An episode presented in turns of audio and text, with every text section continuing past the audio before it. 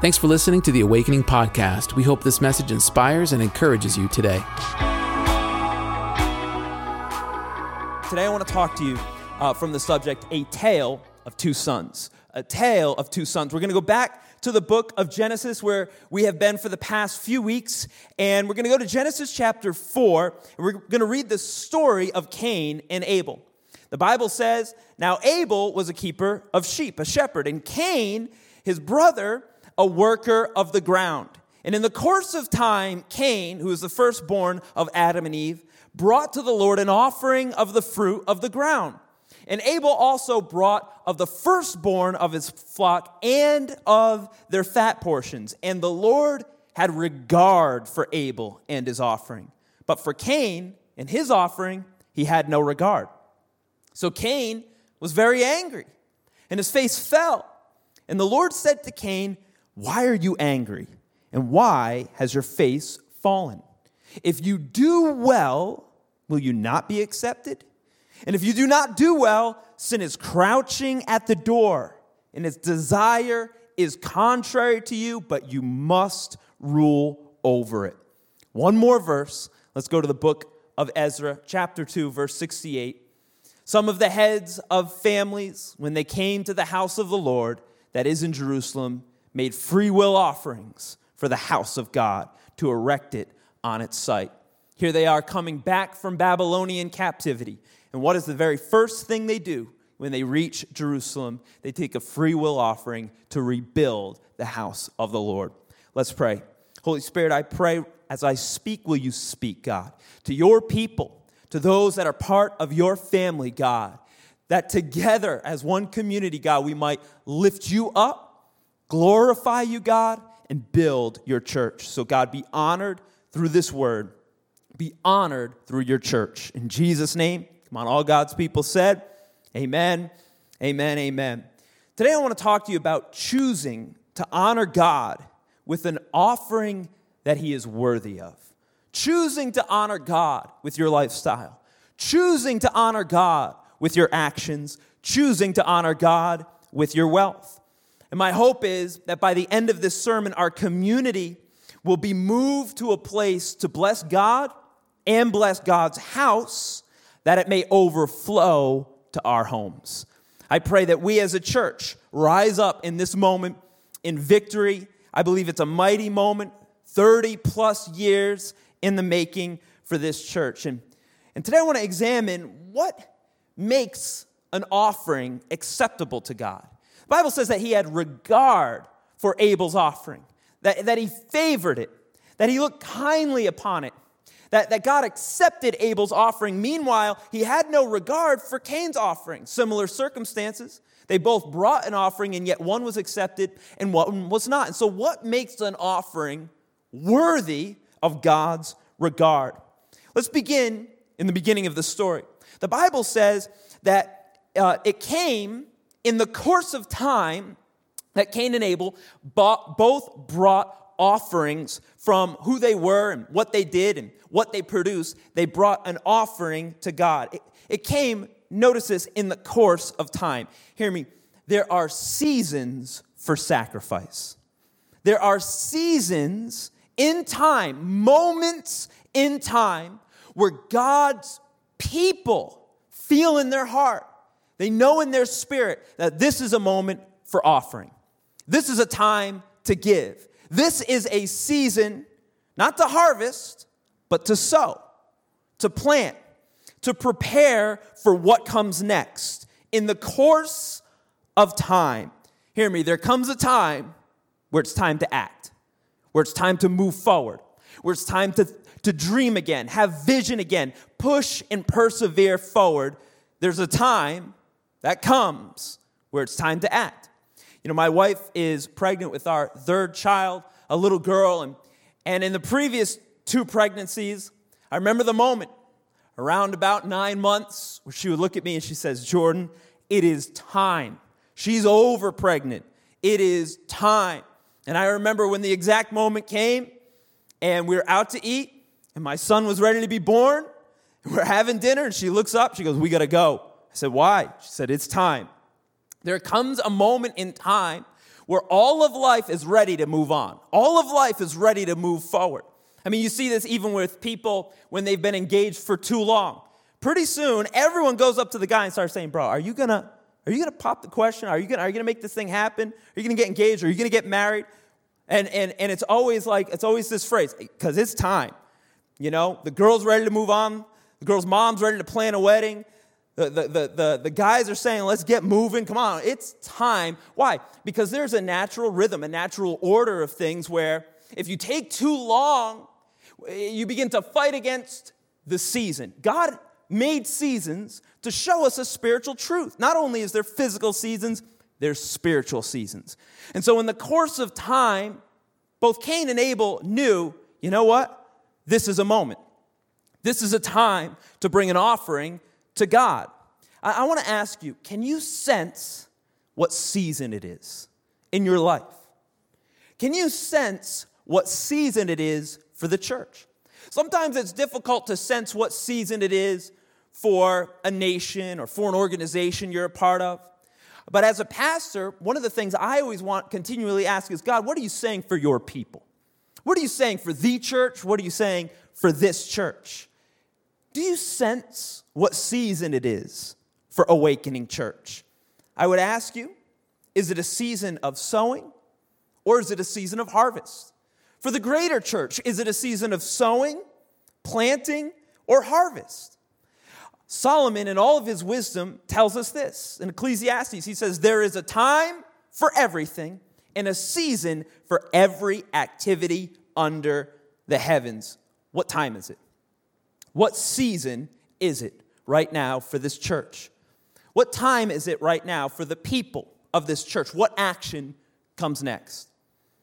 This winter, we, uh, we had a pretty bad snowstorm, and the snowplows came through, and I live at the end of a road in a little circle, and uh, the snowplow didn't know uh, apparently too much snow on the ground. He didn't know how much uh, grass I had that jutted out into the circle. So, so the, the, the, town plow just essentially plowed my lawn, just plowed my whole lawn up. It wasn't a great lawn to begin with. I'm not going to lie, it wasn't fantastic. My neighbor has a great lawn.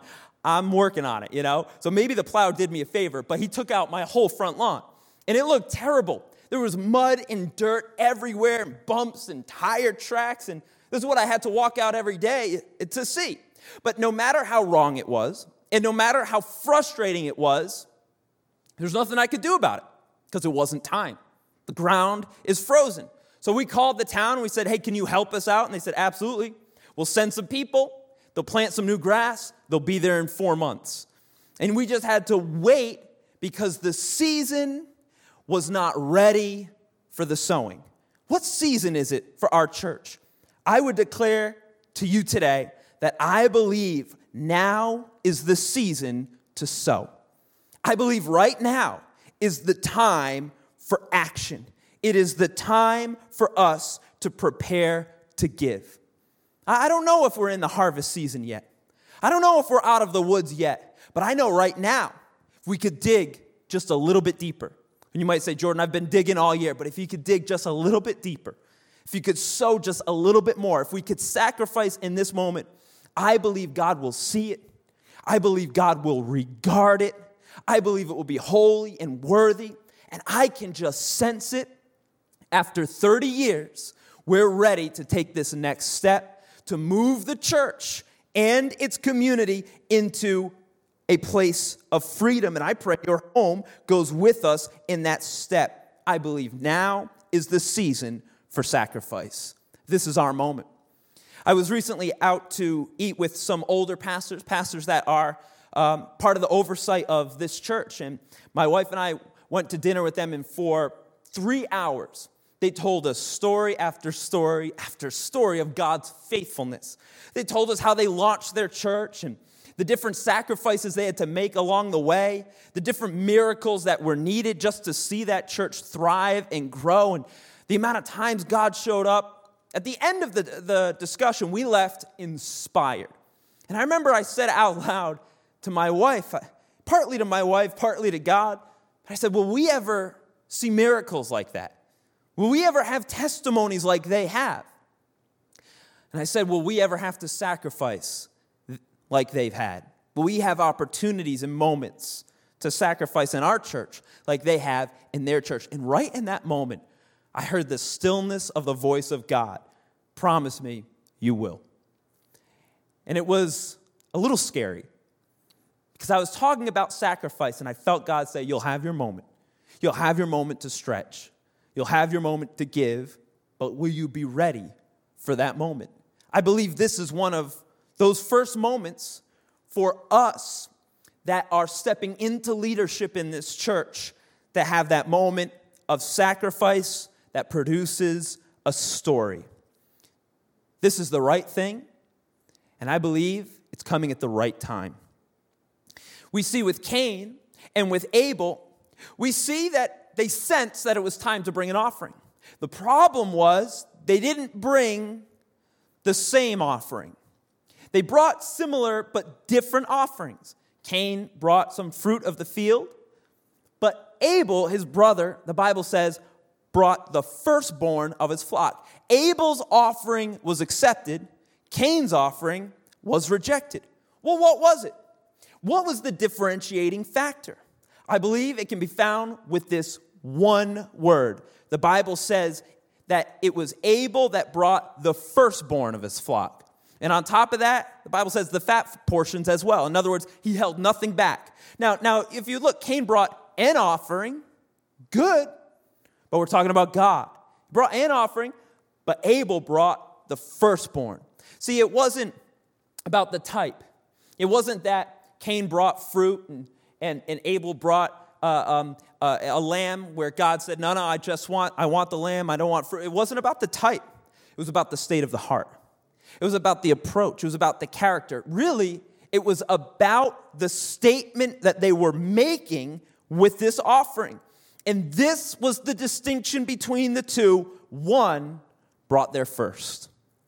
One brought their first, brought their best. Listen, God is worthy of the preeminent place first. God is worthy of the preeminent place in your heart.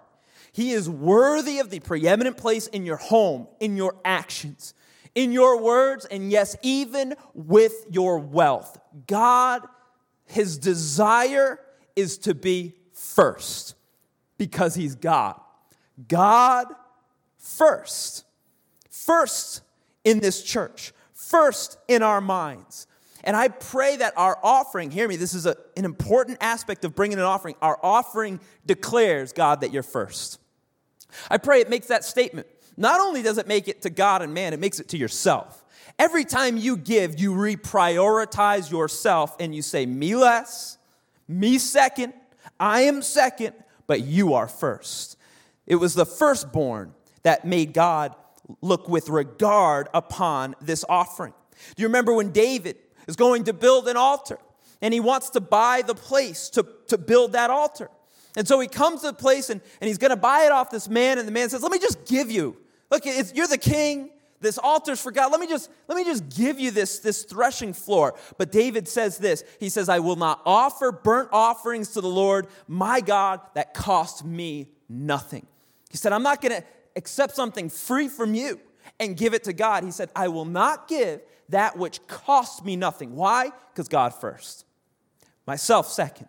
My priority second. I'm going to make God the offering I give to God first. Why? Because I need to be invested. Sometimes sacrifice needs to sting. Otherwise, it's not sacrifice at all. If an offering is easy, the offering is unworthy. Cain brought an offering, but Abel said, I'm going to bring my best because God is worthy of my best because of who he is.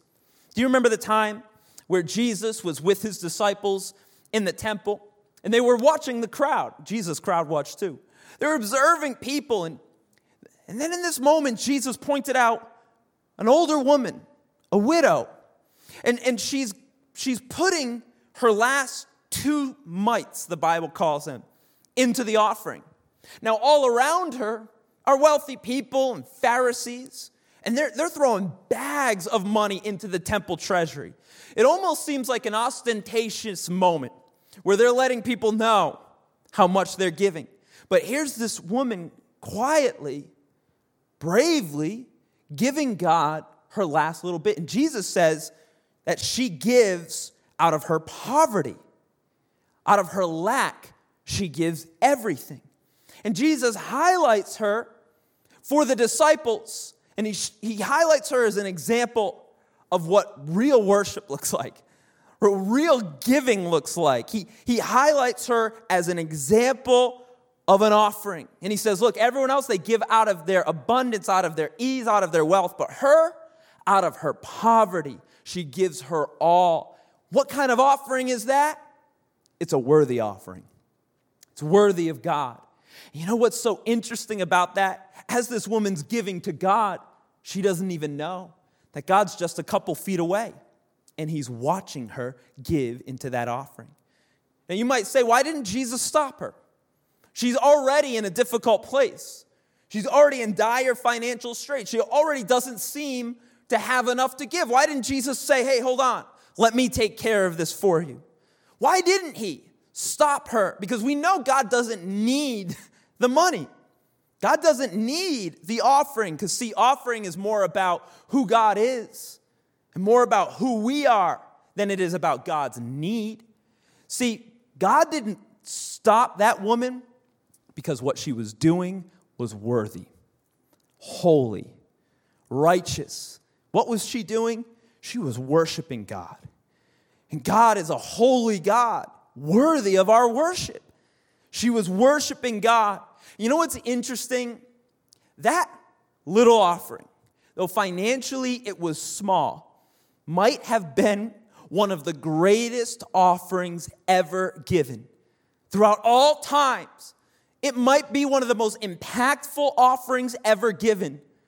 Every Sunday, people talk about that offering. Books are written about that offering. Organizations created because of that offering. It has inspired countless people to go deep and give much all throughout the ages. And today, when we receive this offering, when we give into this offering, you and I, we're gonna join her in giving in that same offering thousands of years later, but we're both giving into God's house. And I believe God will look on our offering just like He looked on her offering with regard, with favor, because it's a righteous thing and it's a worthy thing. And we join her in saying, God, be blessed by your people. We're going to give to God's house. She gave to the temple. This was the same temple that Ezra had rebuilt after Babylon had tore it down, burned it with fire. The people of Israel had been brought into captivity, but when they came back, the first thing they did was establish the house of God. And they built this temple in Jerusalem. What's interesting is Ezra tells us is that right at the beginning, some of the heads of the families they gave, but but but notice notice this phrase, they gave free will offerings. This phrase has been on my heart the past few weeks. It was a free will offering. It's partly why I titled it Freedom Offering. There's just something connected between a free will offering, freedom. What I, what I love is that it lets us know their state when they were giving. They would have had every excuse. They are just coming out of captivity. They're coming into the place that was burnt, their homes torn to the ground. They could have said, We don't have enough, we got nothing to give. But instead, they said, Even out of our lack, we freely give to a worthy God. What's interesting is we see here that God didn't demand an offering. More than that, Ezra didn't even demand an offering.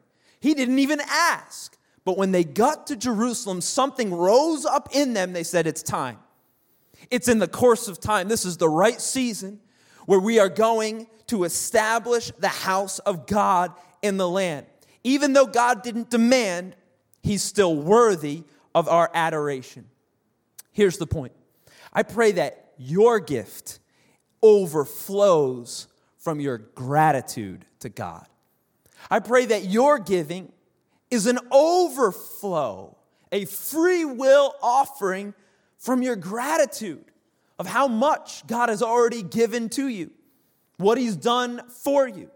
I know for me, if God didn't do another thing in my life, He has already done more for me than I ever deserve.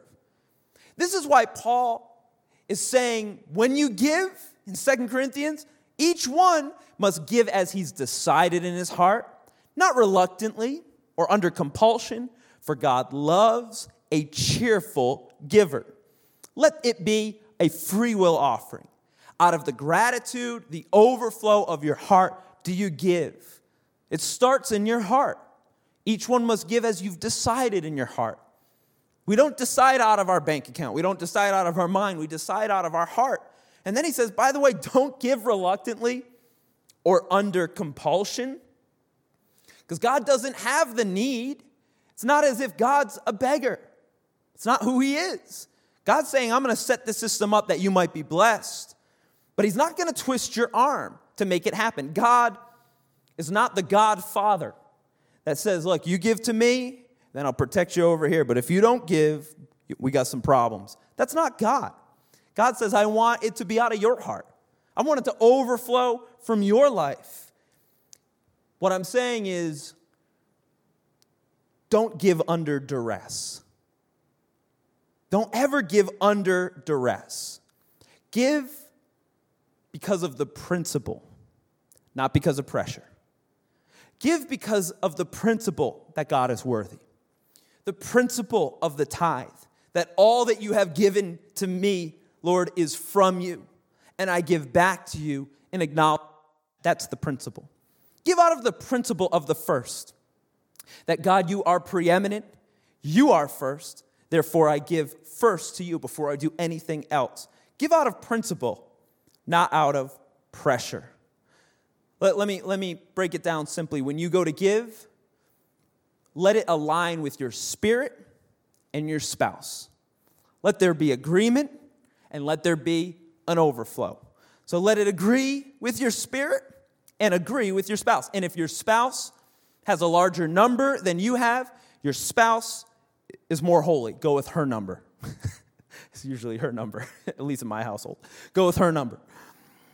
Uh, if, if, if in giving you, you can't look, when you're going to, when you're going to go give. You, you can't even look. Ah, it pains you.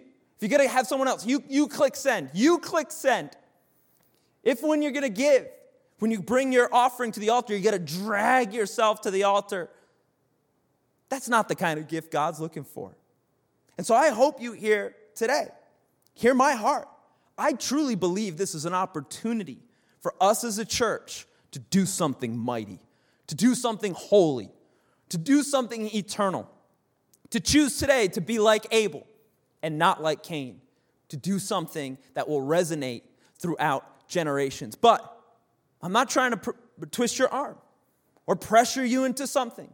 Let it be an overflow of who you are and what God has done. Jesus said this freely you have received, so freely give. It's an acknowledgement, God, that you gave first, and so now we give to you. We don't, we don't give not able to look, we give gladly because He is a good God and He's given so much to us. We see not only did the people with Ezra give freely, the Bible says that the heads of the families, they came and they gave first. They represented all with them, with their offering. When, the, when the heads of the families gave, the whole family was was to be represented in that offering, blessed, covered in that offering. There's something powerful about when you give, how you represent your family, your whole family. You represent those that have not even yet been born when you give to God. I, I want to put it this way giving to God is a generational act. This isn't a one time thing, this is an eternal thing. And this will resonate from generation to generation. Your decision, your actions, your giving, your generosity, your living principally, this will resonate to all those who come after you. This is what God promised in Deuteronomy. He says, Know therefore that the Lord, it, your God, is God, and the faithful God who keeps his covenants and steadfast love with those who love him and keep his commandments, he will keep them. He will be faithful to a thousand generations. No, Lord, you are God. You love. You are the one with covenants. You are steadfast, and you will keep your covenants to a thousand generations. In other words, when we bring our gifts, we don't just bring the item, we don't just bring our wealth, we also bring our family. We bring all those that are coming behind us. We give, we give for our children. They don't even know it yet. They can't even be a part of this thing. Yet, right now, we are, it's a spiritual act. We are laying the groundwork for their blessing because of our sacrifice.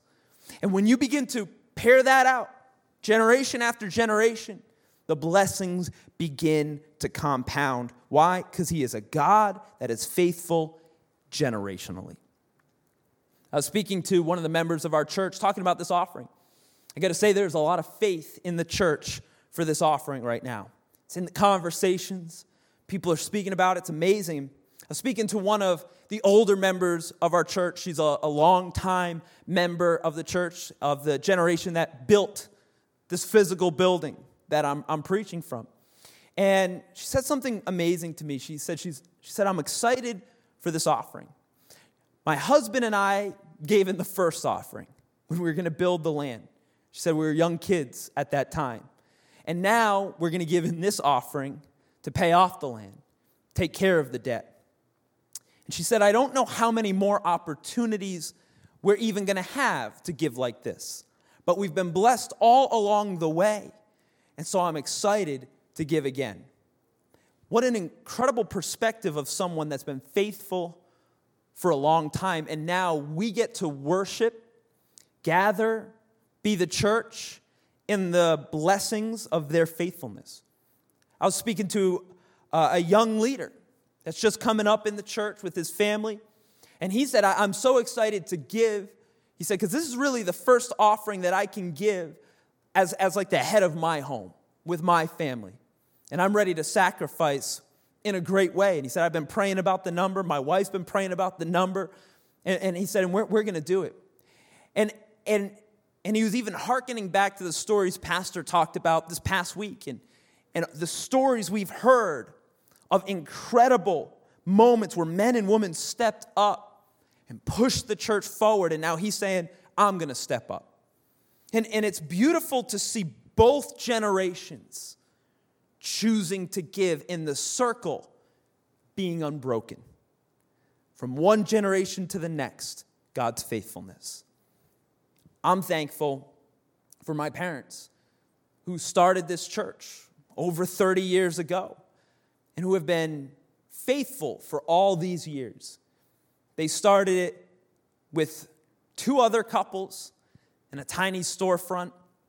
They launched it with $5,000 on my dad's credit card that he couldn't afford and got the chairs all set up and began a great work that God was going to use, but not without sacrifice. From one building to the next, one building project to the next, they sacrificed. People that they counseled and preached to, thousands upon thousands. Some that would receive the word and still be planted in the church today. Some that would be all over the nation still serving God. And some even who would leave with a negative word to say backwards, they still were faithful, pastoring, counseling, loving, giving of themselves. And I look at that with thankfulness that they led the way for me and my children. Last week, my father spoke about his grandfather, who was a missionary in Zimbabwe, and, and now he is my son's grandfather, and he's been a missionary in Rhode Island. And I'm grateful to see generational sacrifice that has set up generational blessings. So I know that I'm blessed, but I'm not blessed by accident. I'm blessed because of the faithfulness and the fortitude of my father, my mother, those that have gone before me. May my kids be blessed by the faithfulness and the fortitude of me and my wife as we go before them. This is what the house of God is. This is what it looks like to serve God, that our sons and our daughters might have generational blessing because of generational giving. And God even promises Cain, though Cain made a mistake with his offering, he says, right now you can even change this. He says, if you do what is right, will you not be accepted? He's giving an, an opportunity to do the right thing. I think this right now is our opportunity to do what is right, to do what is righteous, to do what is well. I, I don't know about you, but I don't want to live making my decisions based on the world around me. I don't want to live from society inward, trying to measure up and, and see if my success pairs with their success. I, I, I know that the desires of the world, and even the desires of my heart, the Bible says they're contrary to us. They're against me. But he says, but you must rule over it. When we do what is right, we overcome. When you give, when you sacrifice, you overcome. And we're set free from things that are coming against us. I'm thankful that Abel brought a great offering. Though Cain, who was the firstborn, brought an offering that was unworthy. You know what? What's even the worst part of it? It was the first offering that was ever brought to God, ever. That was the first offering Cain brought, and it was unworthy. And it's sort of true that no matter what we do as humanity, we're not going to measure up. It's going to be unworthy. We're not talking about perfection here.